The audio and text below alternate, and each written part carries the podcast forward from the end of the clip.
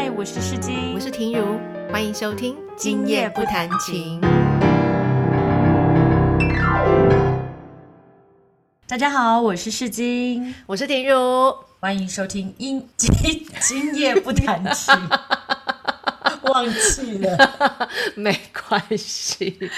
好的，所以我们今天要聊什么？我们今天要来聊，就是你说你一直很想要讲你学生的事情，一直很想了，因为我觉得我的学生的故事好多。哦哦哦，对，那就让你先讲吧。可是有些不是我直接的学生，就是就是我觉得。我们当就是当钢琴老师，你可以看到很多人生故事，嗯，然后这个在第一一开始的那个第零集你就有讲，对，然后比如说，这先不要讲我自己，我有一个朋友，他是在苏格兰当钢琴老师，然后他那时候请我去那边教教那种大师课 workshop。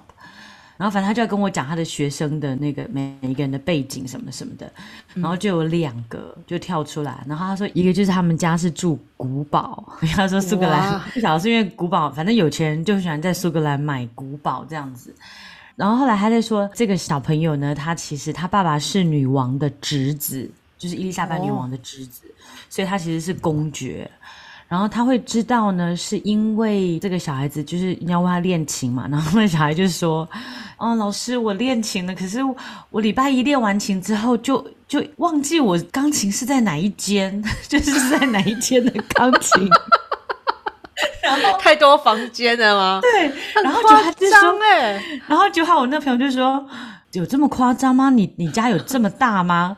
然后后来才聊聊。我们哎，我们当老师都会觉得这小朋友的借口，对不对？对，不想练习的借口。就害他们家有五十几间房间呐，所以就是就是真的是就很好笑这样子啊。然后还有一个是他们是上流社会的家庭，然后也是住在古堡这样子。那爸爸好像是在英国的众议院，就是是 Lord，就是 House of 国会里面当 Lord。然后妈妈呢，就是专门经营家里面的资产，所以英国有一个东西叫做 National Trust，他，就是把那种嗯有很多古老的庄园啊，或者是城堡啊，或者是大庄园，然后就当那个后代子孙继承了，然后但是没有办法缴遗产税啊，干嘛的，就会跟 National Trust 来通知说，评估一下你可不可以把它接收起来，然后他们就一部分开放给民众来参观。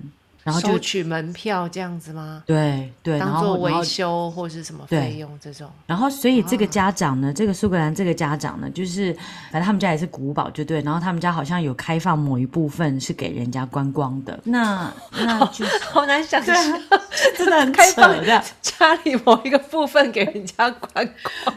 对，然后。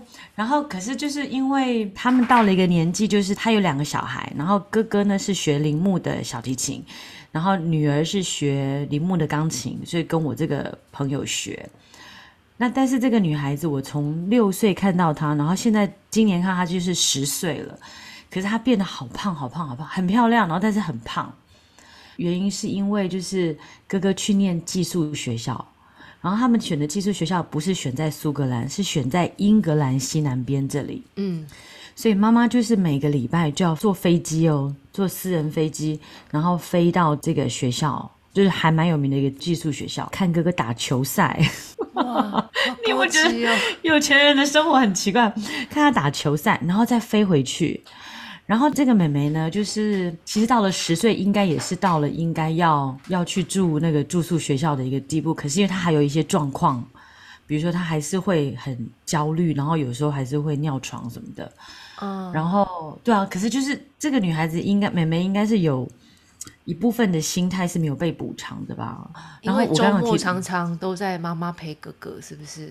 没有，妈妈不是周末陪，妈妈是因为英国学校私立学校打球都是在周间，哦所以妈妈是周间飞过去。然后妹妹就自己在家里吗？家里对，然后家里面因为大宅园嘛，然后他们家下面就是不是开放给人家，所以家里面就有那个某一部分就有咖啡，呃，小小咖啡馆，就是那种我们台湾很喜欢那种田园咖啡嘛。是，然后。但是他那咖啡里面的工作人员呢，就会比如说看到老板的女儿来嘛，就是啊来来来，就是来来吃一个蛋糕，然后小妹妹就每天吃蛋糕，每天吃蛋糕，就变得很胖。原来是这个，我还以为是什么心理 心理的因素，原来是啊，是啊，就是其实都有，就是说都。有。我有一部分可能也是太压力太大，还是什么，还是被忽略，还是还是然后可能想要吃很多东西来有一些压力吧，宣泄压力，或是不知道对一些心理状态哦。对，不过他学的，就是听说学的学的很慢，就对了。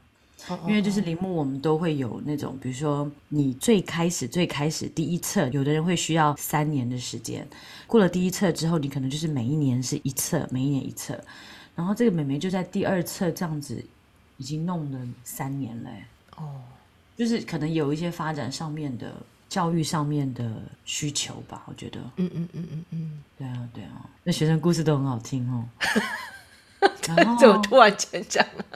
然后我还可是我觉得但可是我觉得这样，这妹妹好可怜，听起来。对啊，就是就是来学铃木的人，就是他基本上会是经济能力有一部分可以负担的，家庭环境都不错。然后，所以其实我们有有常被批评说，都是那种 upper middle class 有没有中上阶级的人来学这样子。因为铃木我们就是有音乐会，有会费，然后还有就是呃下令学校你要去参加啊，所以每次的费用其实都不便宜这样子。然后学音乐的家庭本来就是花费会比较高啦。嗯嗯嗯。然后，所以我有一个，我以前很久很久以前，大概十年前吧，有一个混血家庭，妈妈是蒙古人，爸爸是意大利人。然后那个时候他们来学琴，然后都是妈妈带着小孩来学，然后偶尔偶尔爸爸会带来一两次，爸爸有带过来学琴。有一次暑假完之后，第一堂课我都已经写 email 跟大家讲说，哎，都是就下礼拜见啊，什么什么的。妈妈就突然之间时间到了没有出现，然后我就打电话去，就是打电话去，然后一打的时候是爸爸接的，嗯，然后爸爸就说：“哎，他没有去吗？”哦，然后他就说他逃家了，就是就是后来才追追追溯到，原来是因为这个爸爸其实长期有那种情绪勒索的家暴，嗯嗯嗯不见得是那种肢体上的家暴，但是是情绪上面的家暴。嗯，然后所以妈妈就是利用钢琴课这个，然后逃家这样子。就带着孩子逃跑了，这样子。对对，然后后来还有联络到吗？我后来有问，然后他就是就是说那个那个妈妈就说她跟她的姐姐住在英格兰的某一个地方这样子。嗯嗯嗯，他那个爸爸其实到最后还蛮骚扰我的，因为他就是要征求小孩的监护权，嗯嗯嗯，然后就会利用说，哎，你那个时候我来上课的时候，你有称赞我说，就是对钢琴懂得很多，比妈妈还好。这个你可以帮我做，哦对，就是想要让你在法庭上这样子。对，然后后来我就说我没有办法帮你做，因为我只有看过你一次两次而已，而且那个是我基于客气 讲出讲出来的话。然后他就说，你如果不帮我作证的话，我知道你住在哪里，然后我会来那个，就是这样威胁我，就说你我会我知道你住在哪里，然后我会在你们家门口等你。天哪，那你说，那我就会跟警察备案呐、啊那你就更不会有机会那个拿到抚养权，因为你会去骚扰别人，还会去恐吓别人、哎，对啊，好可怕哦！后来他没有再继续纠缠我了，因为我觉得这种会情绪勒索、会去威胁人的人，他自己本身其实我如果比他更凶，他可能就会他就是会有点缩回去这样子。那你所以那时候一开始有比较凶吗？有那时候我就比较凶这样子，后来就反正就请我先生帮忙回，就说请你不要再骚扰我太太这样子。所以那个是一个很不舒服的经验，这样。嗯嗯嗯，对，嗯，哇，家家有本难念的经哎，真的。对啊，而且那个是我没有感觉到出来说，哎，那妈妈原来是这么不快乐的状况。那上课都很正常吗？上课蛮正常的、啊，就小孩还蛮开心的。其实他们那个时候就是坐公车来啦，然后坐公车来的时候，有时候公车会误点或者是早到。因为我算是时间很满，所以前后都有人，所以我就不太喜欢他们迟到。嗯嗯，所以那个时候他爸爸有说：“哦，我这个太太以前曾经抱怨过你说，呃，他如果迟到的话呢，你都不会给他给他延后上课，然后就会准时结束，就是类似用这样子来来希望能够我能够站在他那一边这样。哦，嗯，这样不太对耶。对哦，所以那种东西就是要人生经历。然后还有就是，反正有那种家长，就是为了孩子的成绩跟分数，或者是说这个时候要考试，然后弄到我精神紧张，我会大声跟他吵架，因为那妈妈大声的跟我讲话，我就给他大声回。等等等等等一下，他他到底是要为什么？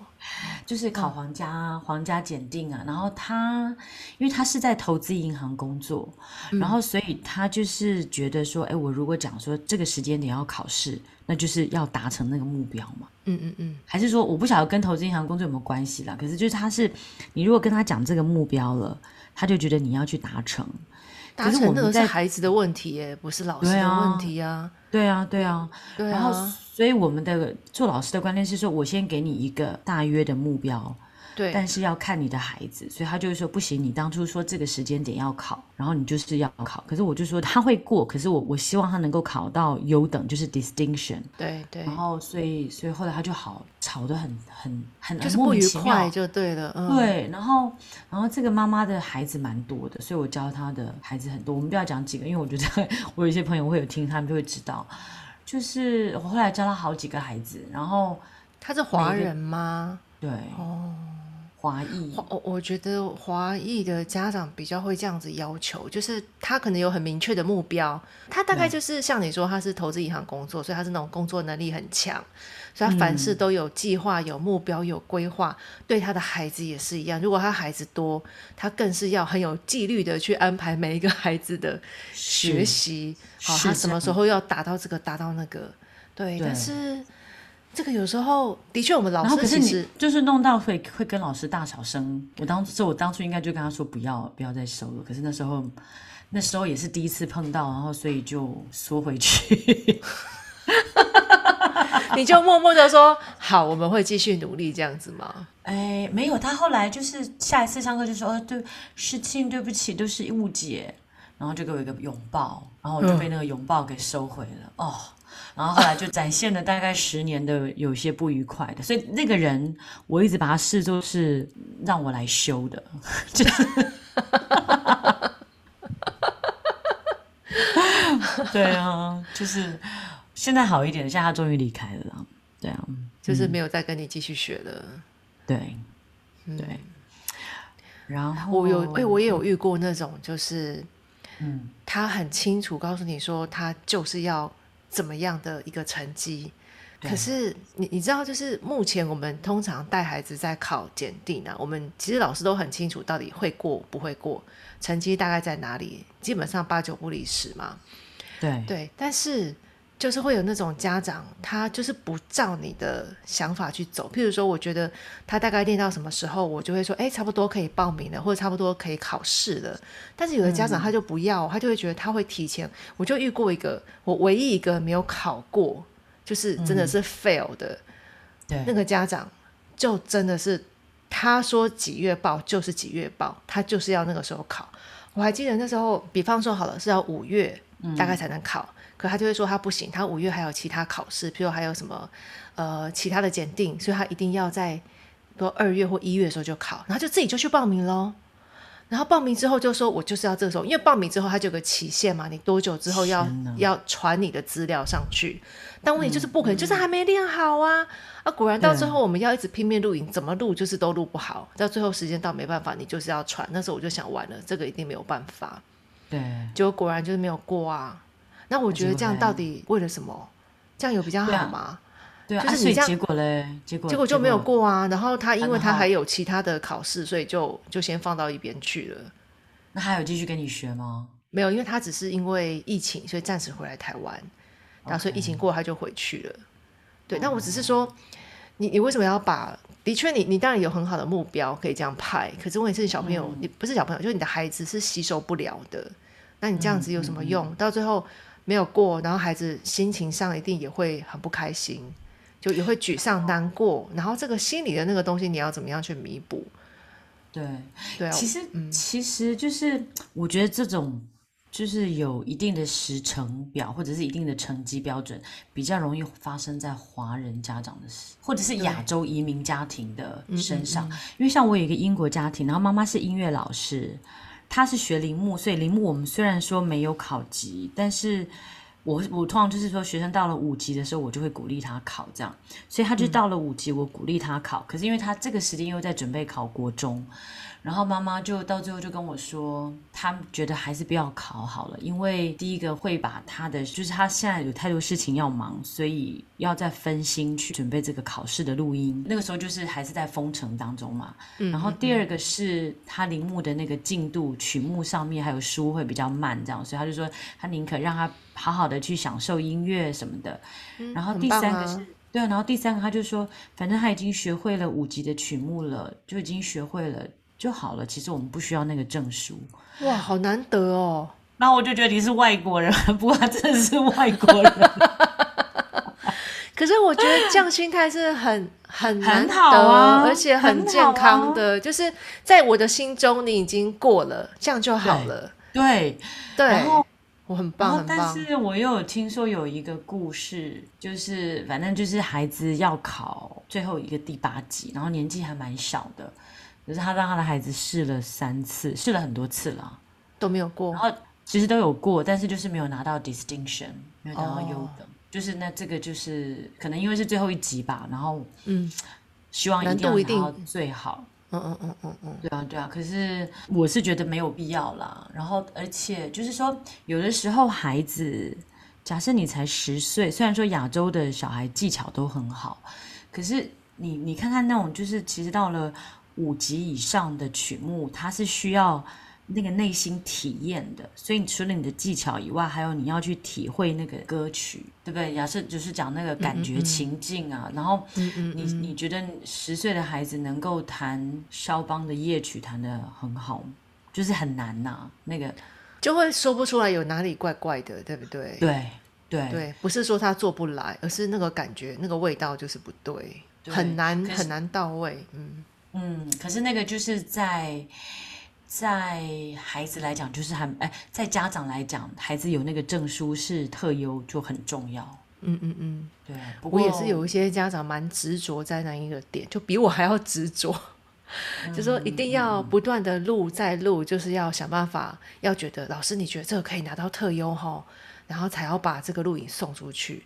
可是那个过程，我真的觉得。哦，那个家长跟学生之间那个拉扯的过，就是我们已经我已经放下往前走了，我以为他也把录影送出去了，结果没有，居然都没有送，就是因为他想要在哪一个周末再来跟孩子再来录一下这样，然后孩子当然不要啊，他就会觉得很烦，这首曲已经弹多久了？那我我不觉得这个是一个好的一个循环哎，可是有的时候有的孩子是可以可以。被要求要求到的，所以就是，如果说那个家长有那个孩子可以被要求，那当然就是福气好。我觉得是我的小孩，我的小孩，你叫他要，我的小孩，你叫他要重复录、重复录、重复录，他会没办法，那个压力太大。对啊，对啊，我觉得就是，你你从这个过程，这个坎，呃，就说你要从这个要跨到下一个。我觉得那个要付出的努力，真的是不是只有你看到的差这个几分的一点点而已。你光要再上去的那个几分，是要好几倍的努力。对，真的没有那么容易。像像我，我不是跟你说，我的小孩在准备就是暑假的时候，他其实他上上个学期老师就叫他把那个他的唱歌的四级把它考起来，然后后来老师就很忙啊，忙于演出，然后我们就到暑假的时候，我自己在那边帮他录。哦，我录了三次，然后到最后我决定要放下，因为那个那个母子之间的冲突太没有必要了。可是我已经算是没有很很严格的要求，他只是因为他错了一点，他就整个就慌掉了，这样，然后就会情绪爆炸这样。后来就是九月多的时候，我们又在录，然后又在录，大概录了两次，就总共花了一个月的时间。就上礼拜我终于录出，就是可以交出去了。就后来呢，我去看那个就是要缴报名表的时候，我就看一下他那个资料，然后我就突然之间惊恐，因为我英文念错了。他就说，就是你如果懂那个考试的，他就会有你考级的话，你要从 A、B、C 的选单里面各选一首歌，然后每一个 A 可能是古典乐派，B 可能是浪漫乐派，然后 C 是爵士或者是现代。